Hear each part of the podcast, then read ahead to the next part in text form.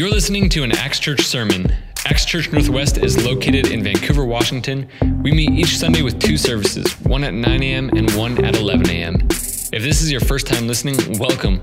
We hope you enjoy. Want to know more about us? You can check us out online at www.axcamus.org. Okay, here's the sermon. We hope God blesses you through it.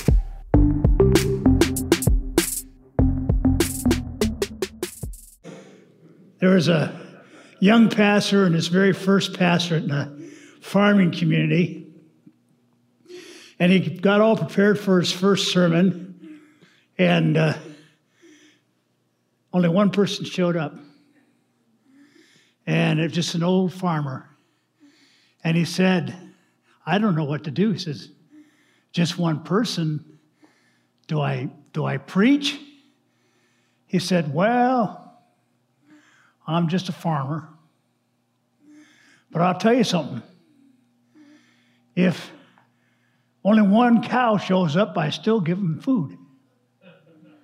And so he's, oh, okay.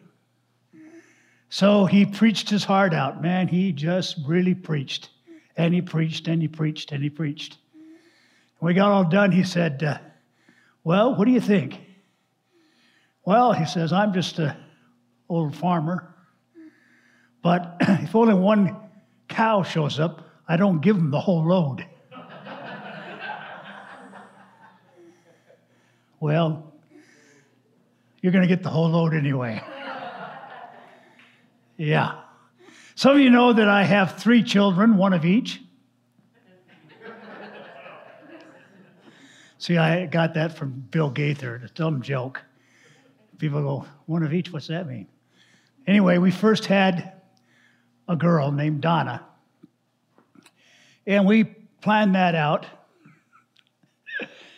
if you can't plan that out, by the way, uh, because we wanted to have a babysitter. You know, you have a girl first, and then she becomes a babysitter. Then we had the two boys, David and Daniel. And uh, Donna took after my mother's side, her, my great grandmother, my grandmother were small in stature. But David and Daniel eh, both were over six foot. Six foot one or six foot two, something like that, both of them.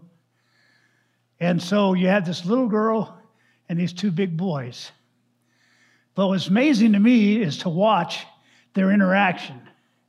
And since Donna was in charge from the time she was smaller, she remains in charge. To this day, she'll take on those boys with no problem. She just, and they, they just listen to her. they ain't going to go against her. It's amazing how powerful women are, even though they are not entitled to everything they should be, but they have a lot of power. Anybody who's married knows that. There's many a man who has made a decision that really wasn't his, but he thought was his. You see, the women have a way of uh, getting the men to see what they want them to see, and they they do that. So it's amazing how much power women have. What are you smiling about? yeah, you've well, it's true. So we go to First Kings, and we're going to pick up a story about Elijah there. Now, say this with me 5, 12, 5, 5, 12. Ready? 5, 12, 5, 5, 12. One more time. 5, 12, 5, 5, 12. Why do I give you that? Because the Old Testament is broken into sections 5, 12, 5, 5, 12.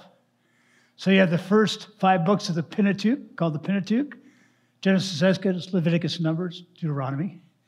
Then you have 12 books of history.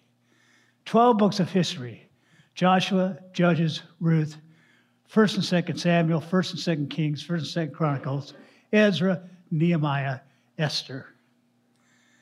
Then you have five books of poetry Job, Psalms, Proverbs, Ecclesiastes, Song of Songs. Then you have five of the major prophet books. You have Isaiah, Jeremiah, Ezekiel, Daniel, and Jeremiah wrote Lamentations. And then you have the 12 minor prophets. I won't go through all of them Hosea, Joel, Amos, Obadiah, etc. We're in the books of history, and we're going in Kings. And First Kings chapter 18 specifically. Now, Ahab, who was the king of Israel, the northern part, married, as it was common among kings, another princess so that they'd be allies with the people. And unfortunately, he married a woman who ended up having great influence, but not for good. Her influence was that she wanted to do what she was used to, what was comfortable to her, and she was into Baal worship and Asherah worship. And so she made it her mission to get rid of the prophets of God. So we pick up the story in chapter 18, verse 4. So it was while Jezebel massacred the prophets of the Lord that Obadiah had taken 100 prophets and hidden them, 50 to one cave and 50 to another. And he fed them with bread and water. So these were hidden prophets. Nobody knew where they were or that they even existed, especially Elijah. Elijah thought he was the only one left because God had called him to go to Ahab. And he went to Ahab and he said, You are allowing evil in this place. You got to stop it. And so, by the word of the Lord, by the power of the Lord, by the commandment of the Lord, he said it's not going to rain again. So, for three and a half years, it hadn't rained. It was total, complete desert. If you understand what no rain in desert is, it's pretty tough. So Elijah comes to Ahab a second time. And he says in 1 Kings 18 18, You have forsaken the commandments of the Lord and had fo- follow Baal. Now, Baal, some say Baal, but Baal is how it should be pronounced, was a god worshipped in many ancient Middle Eastern communities, especially among Canaanites and they considered him to be a fertility deity and one of the most important gods. And uh, you can understand fertility has a lot to do with sensuality and the things that go along with that. So, bad, bad pick over our God. Pick up again at verse 19. Now, therefore, send and gather all Israel to me on Mount Carmel.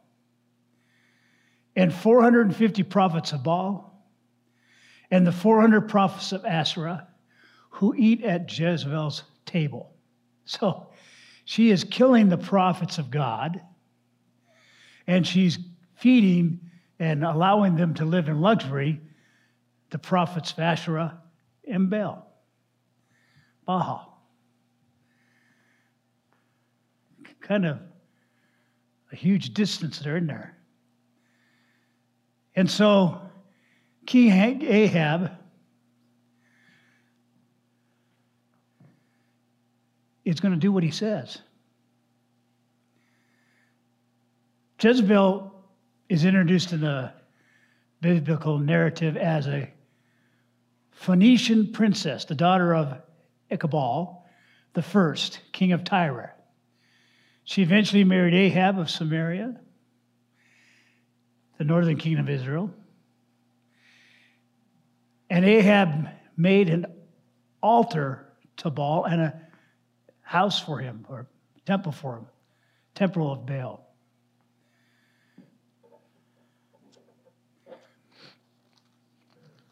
Now you can imagine this 450 prophets of Baal, Baal and 400 prophets of Asherah. That's 850 prophets. And as far as Elijah knows, he is the only one. He says, I, only I, am left. He thinks he's by himself. And by the way, I think that's one of the enemy's favorite things to do to us is make us think that we're by ourselves. Wants us to feel isolated and forgotten and all those things. So, Elijah challenges the prophets to prove who the real God, whether it's Baal or Jehovah God. Verse 21 And Elijah came to all the people and said, How long will you falter between two opinions? If the Lord is God, follow him. But if Baal, follow him. It's an amazing thing how into a society can enter an influence that pervades and overcomes that society. We are seeing that today. You know, the largest growing group in America are agnostics, atheists. People who say they have no religious affiliation whatsoever. That's the largest growing group. Why is that? Why did that come about? Because as we move further and further away from the things of God, we've gone closer and closer to the opposite. And so we see an increase in violence, in lack of honor, lack of respect. We see all these things happening, and there's no center place. At one time in this country, people were at least familiar with biblical things. Whether they believed them or not doesn't matter. But they were familiar with them, and that pervaded even their language. This next year, we're going to encourage everybody to read through the Bible in one year. It's a great thing to do. If you do that, you're going to start seeing things that you never thought were in the Bible. Have you ever heard the term by the skin of my teeth? That's right out of the Bible. And it was in our language. And things of the Bible were in our language. We talk about them, they were in our community. Now, as that has faded, and the Bible has taken a place as a decoration, we have not had the same things to be true. That's what it was like. Israel had been influenced and moved into a place of idolatry, a place of living by what they felt was best, doing what's right in their own eyes. And Elijah says, You can't have it both ways. I think Jesus said a little differently. No man can serve two masters. Just said it another way Choose you this day whom you will serve. As for me my house, will serve the Lord. There's a call for a decision. Are you going to follow God, believe in God, trust in God, or are you not? You see, it's all or nothing. You can't just be kind of pregnant. You either are or you're not. And the same thing is true with God. He wants you to make a decision either accept me or reject me. But you can't serve two. You can't do it. So Elijah says to them, You're going to have to make a decision. You're going to have to make a decision today. Who are you going to serve? Who are you going to follow? Who are you going to believe in? Who are you going to trust in? So let's just see how powerful the God of Baal is. Let's just see about that. So, verse 23 says, uh, Therefore, let them give us two bulls, and let them choose one bull for themselves, cut into pieces, lay it on wood, put no fire under it, and I'll prepare the other bull and lay it on the wood and put no fire in it. Then you call on the name of your gods, and I will call on the name of the Lord. And the God who answers by fire, he is God. That was a pretty good thing to do. You see, false gods are simply false. if you ask them to move and do something, they don't have it doesn't work. You know? And it's not that people don't believe in false gods, they do. And you're about to find out just how dedicated the prophets of Baal and the prophets of Asherah were. They were steadfastly, very much strong believers, but a false God cannot produce. Only God can. Now, Elijah, he was familiar with God and the power of God and of miracles. Second of all, he knew that if God called him to do something, that God would answer. He's following the plan of the Lord. What's another amazing thing to me is if we could just trust in the Lord and not in our own understanding and our own selves and our, what we believe, what we understand, and what we know, we may be able to be used of God for Him to do His work in His way. So it's not us, but it's Him. Peter says to the one person, Silver and gold have I none, but that which I do have, I give to you. In the name of Jesus Christ, take up your bed and walk. There's a man named John Wimber back in the 70s. And John was, actually, he wrote for the Righteous Brothers, if you know who that is. Look in history. And uh, he was a great musician, but he started wondering. He became a Christian and he read through the Bible. And as he read through Matthew, Mark, and Luke, and John, he was interested to read about how it says God, how Jesus did many miracles. He healed the sick, the lame, the blind. He delivered people from demonic power. And he says, Why in the world don't we see this today? Was it just Jesus who did that? So, as he read through the book of Acts, he saw, no, it wasn't just Jesus who did that. In fact, Jesus said, Greater things will you do than I've done. And so miracles, signs, and wonders were common. Elijah was aware of the fact that God has power and is willing to show it. Why? What was the purpose of showing his power?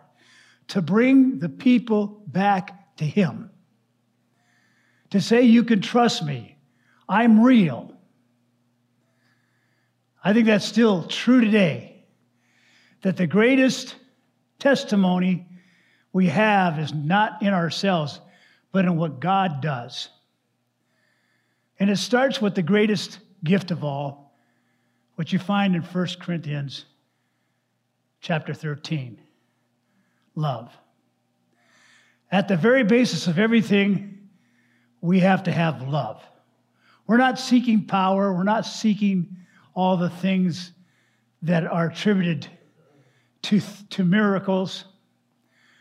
We're, we're seeking to be filled with the love of God. And by the love of God, we demonstrate His love through what God wants to do. In this case, it was Elijah showing the people of God who God is. And so we pick up the story.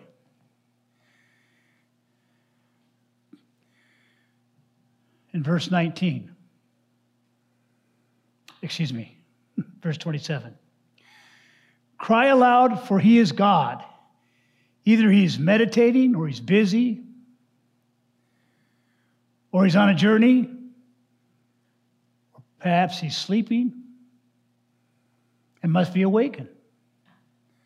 So, as, as these prophets of Baal, Baal,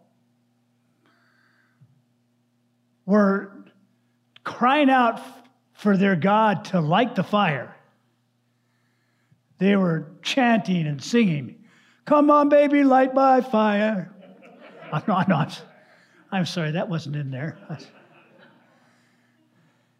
But they're, but they're crying out.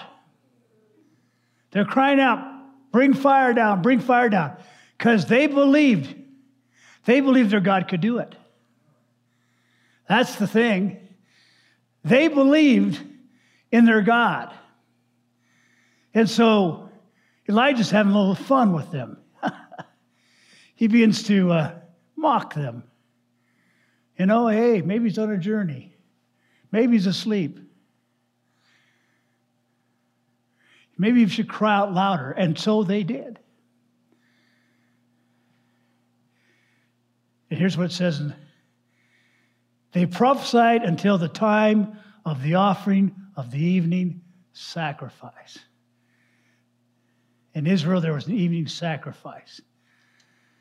And it says, they prophesied till the time of the evening sacrifice, but there was no voice. No one answered. No one paid attention. So Elijah waits. He waits all day long for them. And they're crying out. And they're slashing themselves. They're literally cutting themselves, as it was their tradition to do when they got more intense. I mean, these people were intense. They were fervent about what they believed in. They were giving it their all, but to no avail. And how many people hang on to a false belief and will not let it go? They're going to hang on to it they believe it, and that's it. Well, Christians do that. The only difference is if you got the truth, the truth will set you free. If you don't, it'll bind you. So they have this thing going on till the time of the evening sacrifice. I love that. Then it says, in verse 31.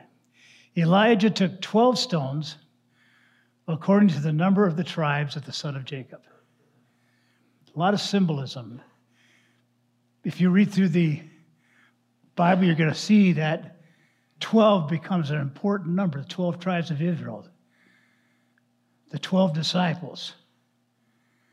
And they would memorialize things by putting stones up. So here he is. He's going to put 12 stones as the altar, the base. Upon these rocks, he's going to show the power of God. Then he made a trench around the altar, large enough to hold two seahs of seed, about four and a half gallons. He put wood in order, cut the bull into pieces, and laid it on the wood. Then he told him to fill four water pots with water and pour it on the burnt sacrifice in the wood. Way back when I was a Boy Scout, I tried to join the Girl Scouts, but they wouldn't let me in. When I was a Boy Scout, one of the merit badges, one of the first ones we did, was you had to make fire without a match. You had to go into the woods and make fire. Well, at that time, we lived in Seattle area, in Bellevue. And it rained, naturally. and so I was out there, and it's very difficult to make a fire out of wet wood. In fact, it's almost impossible, even with a match. But I found, I found some dry tinder and I got it done, so they passed me. But water's not the friend of fire, is it? if you want a fire and you want to make it difficult, put water on it. So they took four of those water pots and he says, Do it again a second time. And do it again a third time. Four, eight, four, eight, twelve. we got there. Five, twelve, five, five, twelve. Twelve pots of water drenching the wood and the sacrifice, filling up the trough around it. So the water ran all around the altar. It was just totally covered in water. And it came to pass at the time of the offering of the evening sacrifice that the prophet came near and said, Lord God of Abraham, Isaac, and Yaakov, Jacob, let it be known this day that you are God and that I am your servant.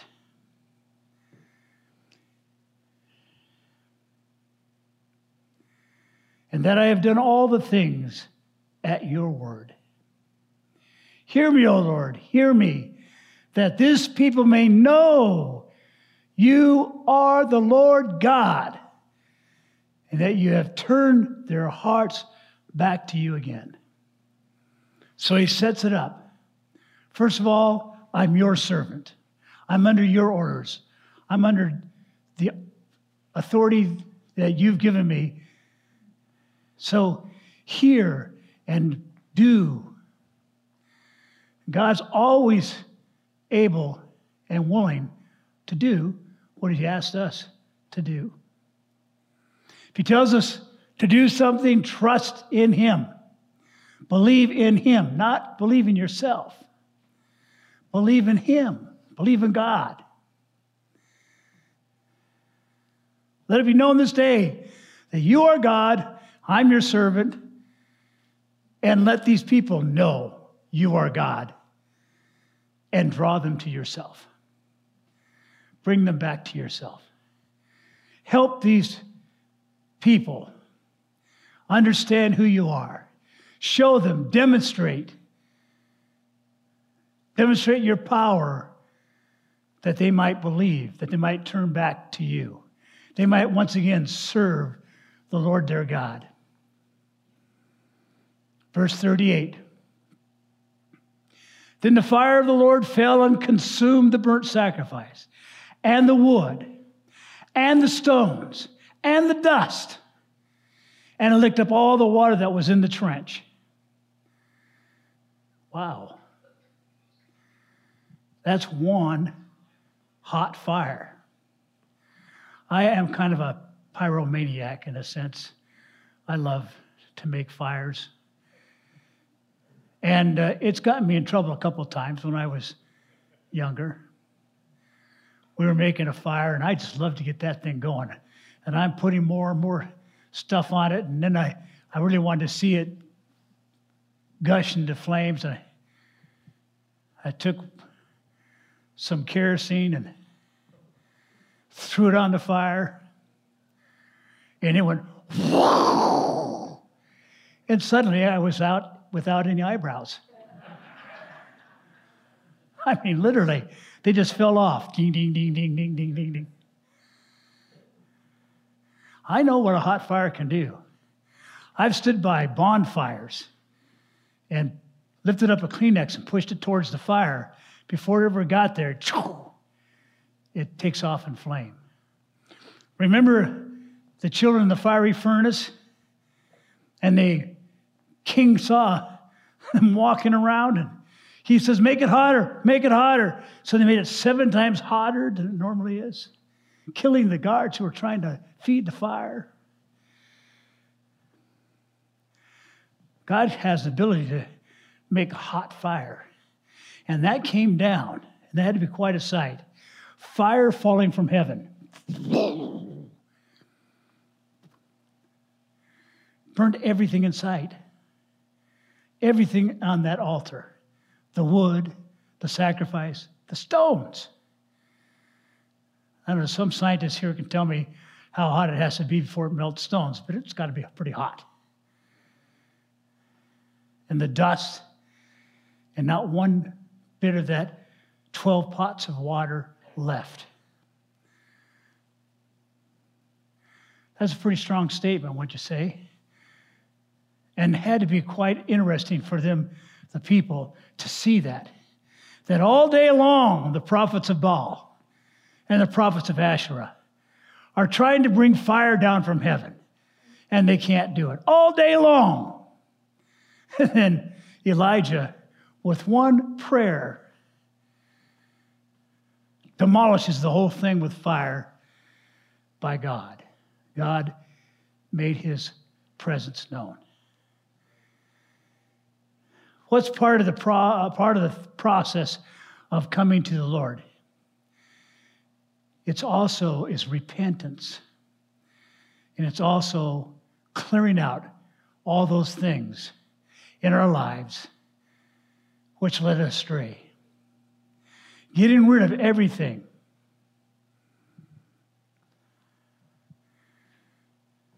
See in the book of Acts, them bringing all their books of sorcery and burning them.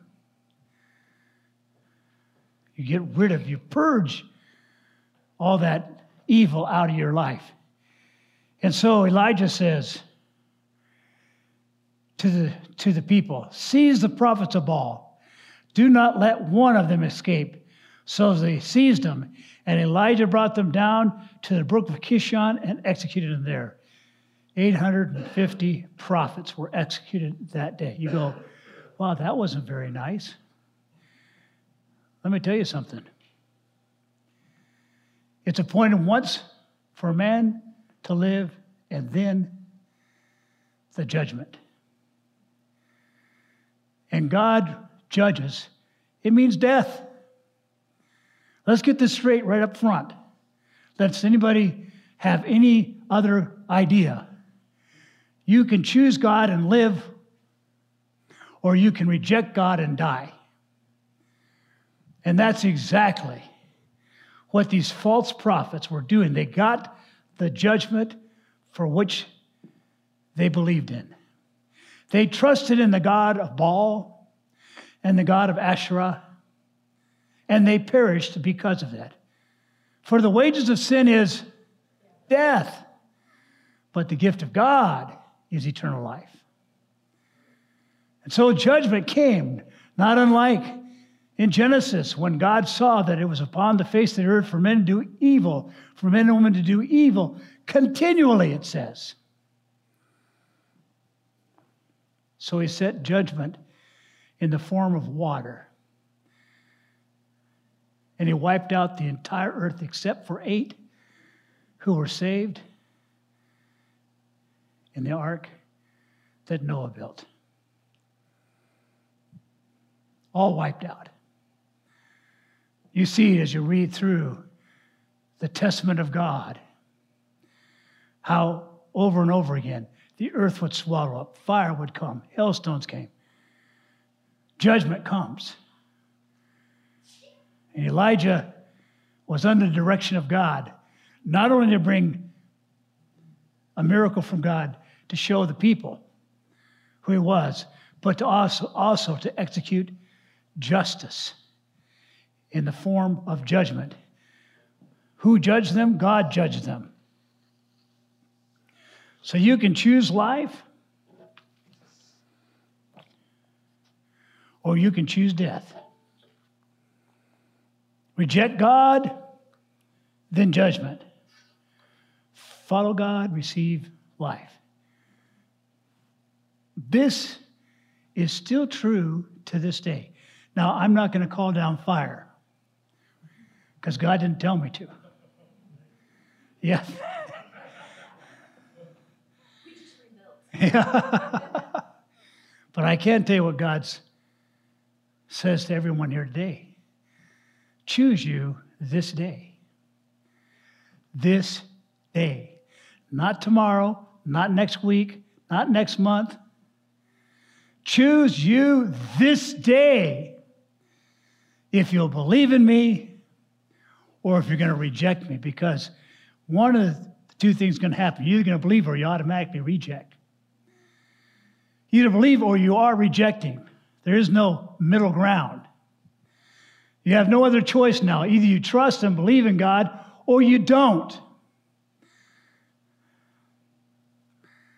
What's God's plan? John 3:16 says for God so loved the world that he gave his only son.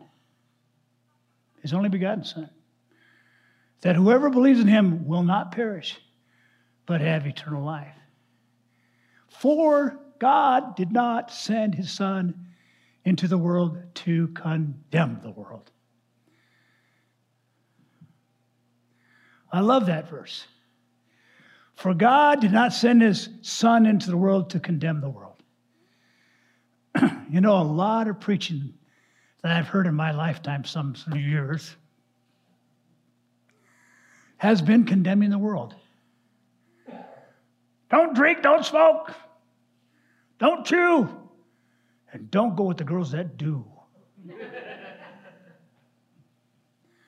Keep away from this, keep away from that. The world is a horrible place, and just condemning and condemning. Condemning, condemning, condemning. For God sent his son into the world not to condemn the world, that the world through him might be saved. What tells us to do? Go and preach the good news. Woman caught in adultery, they bring before Jesus. Jesus, being the ranking rabbi there, by tradition, was supposed to cast the first stone, authenticating the stoning. But instead, he starts writing in the sand. And from the oldest to the youngest, they departed. And when they were all gone, he said, Go and sin no more. God sent his son in the world not to condemn the world, but that the world through him might be saved. God did not send his son in the world for judgment, he sent him in for salvation. Judgment is coming. But first, the gospel. But first, the good news.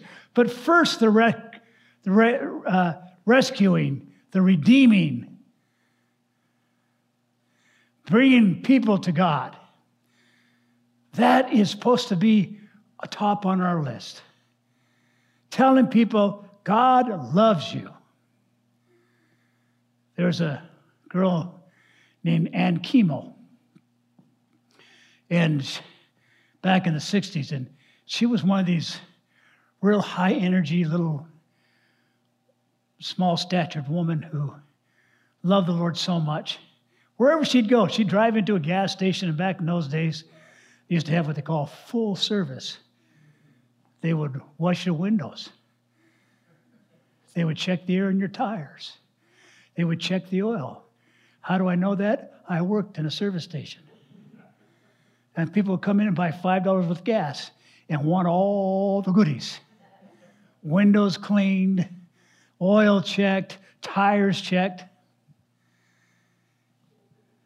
And she saw this attendant and she said, Sir, may I tell you something?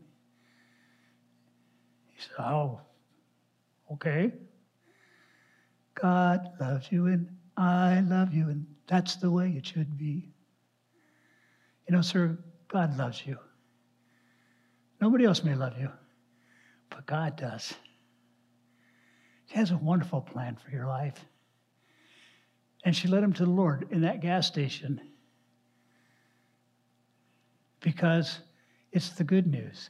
God loves you. God's not interested in condemning, He's interested in saving. That should be our thought as well. So, he who believes in the Son of God has a witness in himself, and he who does not believe God has made him a liar because he has not believed the testimony that God has given of his Son. Just saying it another way believe or you automatically reject. Trust and believe or you are rejecting God. And by rejecting God, you are accepting condemnation and death, eternal death. He who has a son has life, and he who does not have the Son of God does not have life. Let's pick up the story again in chapter 18 of 1 Kings. Verse 41. Then Elijah said to Ahab, Go up, eat and drink, for there's a sound of abundance of rain. So Ahab went up to eat and drink. All right, get the picture here. You're in a desert country. It hasn't rained for three and a half years. There's not a cloud in the sky. Not a cloud in the sky. It's just the same as it's been all along for three and a half years. And Elijah says, There's an abundance of rain. Okay, you've been drinking your bathwater. Think about how hard it is to believe that there's an abundance of rain when you see no rain. No chance of rain. There's not even a cloud in the sky. But if the prophet who just called down fire from God, the prophet who just brought judgment upon the prophets of Baal, says, Go, I'm going. You know, he can deal with the rain, but I'm, I'm leaving. Three and a half years, not a cloud in the sky. And Elijah went up to the top of Mount Carmel. Then he bowed on the ground, put his face between his knees, and said to his servant, Go up now and look toward the sea. So he went up and looked and said, There's nothing. So Elijah says, Do it again. He does. Do it again. He does. Do it again. He does. Do it again. He does. If you're the servant, what are you thinking? You just made five trips, no clouds, hasn't been cloud for three and a half years. What are you thinking? I'm going to do what he says, but the guy's gone nuts. He just worked too hard today. I mean, come on. Goes up again, comes back, nothing. He says, Go one more time. So on the seventh trip, he goes. Seven times. Seven is the number of completion in the Bible. He completed what the servant of God told him to do. And trust me, when God says, go into all the world and preach the gospel, and you see no response, do it again. You see no response, do it again. You see no response, do it again. Get the idea? In fact, Noah was the greatest evangelist that ever lived in my book because for 100 years he preached and not one person responded. Now, I'm just telling myself, if I was a pastor and I spent a year and not one person came to the Lord, I'd be, you know, considering, am I in the right position? Two years, three years, four years, five years. After six years, I'd say, come on. I've tried everything I can think 10 years, 15 years, 20 years. God didn't tell us we have to be successful in our eyes. He said, be faithful. What's the words we want to hear when we enter heaven? Well done, thou good and faithful. Not Billy Graham. He didn't, he didn't call you to be Billy Graham. He called Billy Graham to be Billy Graham. And Billy Graham has led thousands of people to Jesus. And you may have led none, but you kept on doing it. Keep going. Seven times he goes up there. And on the seventh time, there's a cloud as small as a man's hand rising out of the sea. So he said, Go up and say to Ahab, Prepare your chariot and go down before the rain stops you. All right. In the Northwest, it's very hard to uh, tell the weather. One of the worst places in the world. But if you see one cloud in the sky about the size of man's hand, you're not saying it's going to rain. But this forecaster saw one little cloud the size of a man's hand and says, Tell Ahab to get his chariot going. No more time to waste. Get your chariot. And in those days, the king would go out to battle and he'd take his chariot out there. And as long as it was going well, he just stayed there. But if the tide turned, so did he. and he'd head out of there. What kind of horses do you want if you're the king and know they're going to kill you? Slow, plodding horses? Or are you going to get the fastest horses in the kingdom? So, what did Ahab have? He had the fastest chariot in the kingdom. That's what he had. And he starts heading back.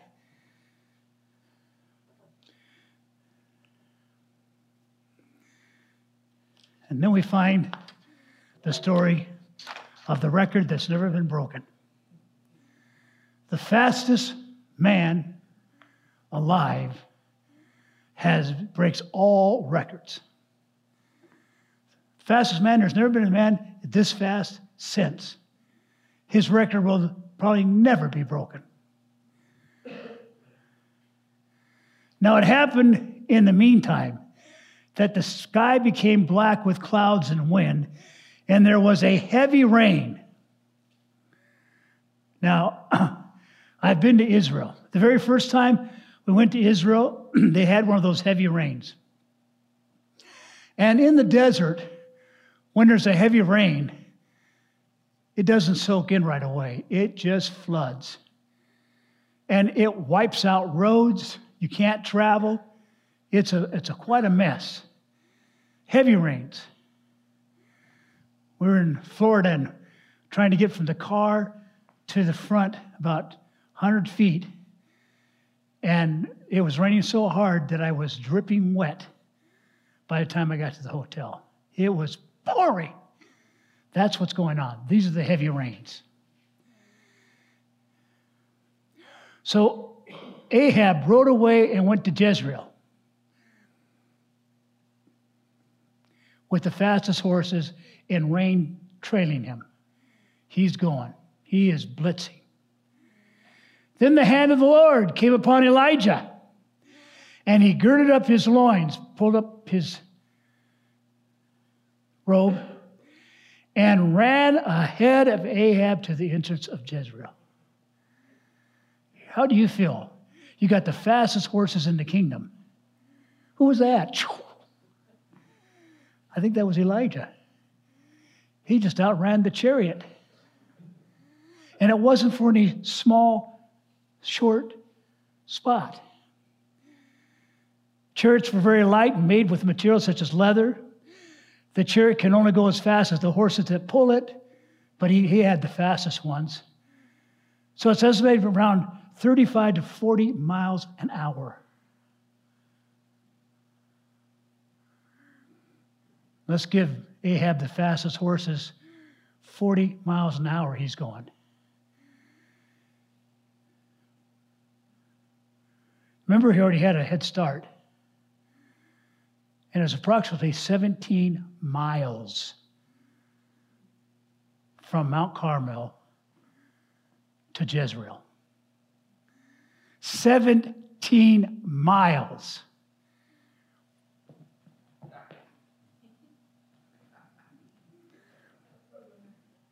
That's fast. Put him on one of these marathons. See ya. Nobody runs 40 miles an hour in a long distance race. Nobody. But God, through his servant Elijah, did. That's amazing. Here's the thing I want you to understand that not only do we receive salvation from our Lord, we also receive power. we also receive power. Once the Holy Spirit has come upon you, you shall receive dunamis, miraculous power. And God will give you power in your life. Not just salvation, but power. If God be for you, who can be against you?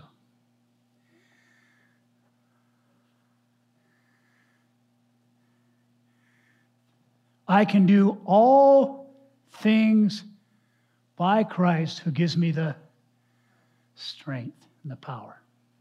Same, same idea. The power of God in us. God receives the glory. When you say, it wasn't me, and people are pretty sure it wasn't,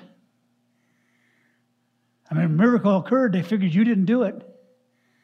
Who receives the glory? To God be the glory. That is what's waiting for you this day. Shall we pray? Father in heaven, we thank you so much for who you are and what you do. But most of all, we thank you that you're not only willing to save us, but you're willing to empower us that we become more than conquerors through you, through your power. And I pray for each one here today that they'll not only understand what salvation means, but they'll also understand what power of you in them means. What power you're willing to give to them not for their own sakes, but for your sake, that many may come to know you by the witness of the power that you give them. And I pray if there's anyone here today who still hasn't received you as their Savior, or somebody hasn't really understood the power that you provide, that you'll make it clear to them this day. In Jesus' name we pray. Amen. Thanks for listening to that Acts Church sermon. We hope God spoke to you through it. We would like to invite you to join us in person on Sunday mornings at 9 a.m. or 11 a.m. for our Sunday service. If you enjoyed this sermon, have questions for us, or simply want to connect with Axe Church more, find us on Facebook under Axe Church Northwest. Send us an email or message, or leave us a rating or recommendation. We appreciate all of you and hope to hear from you.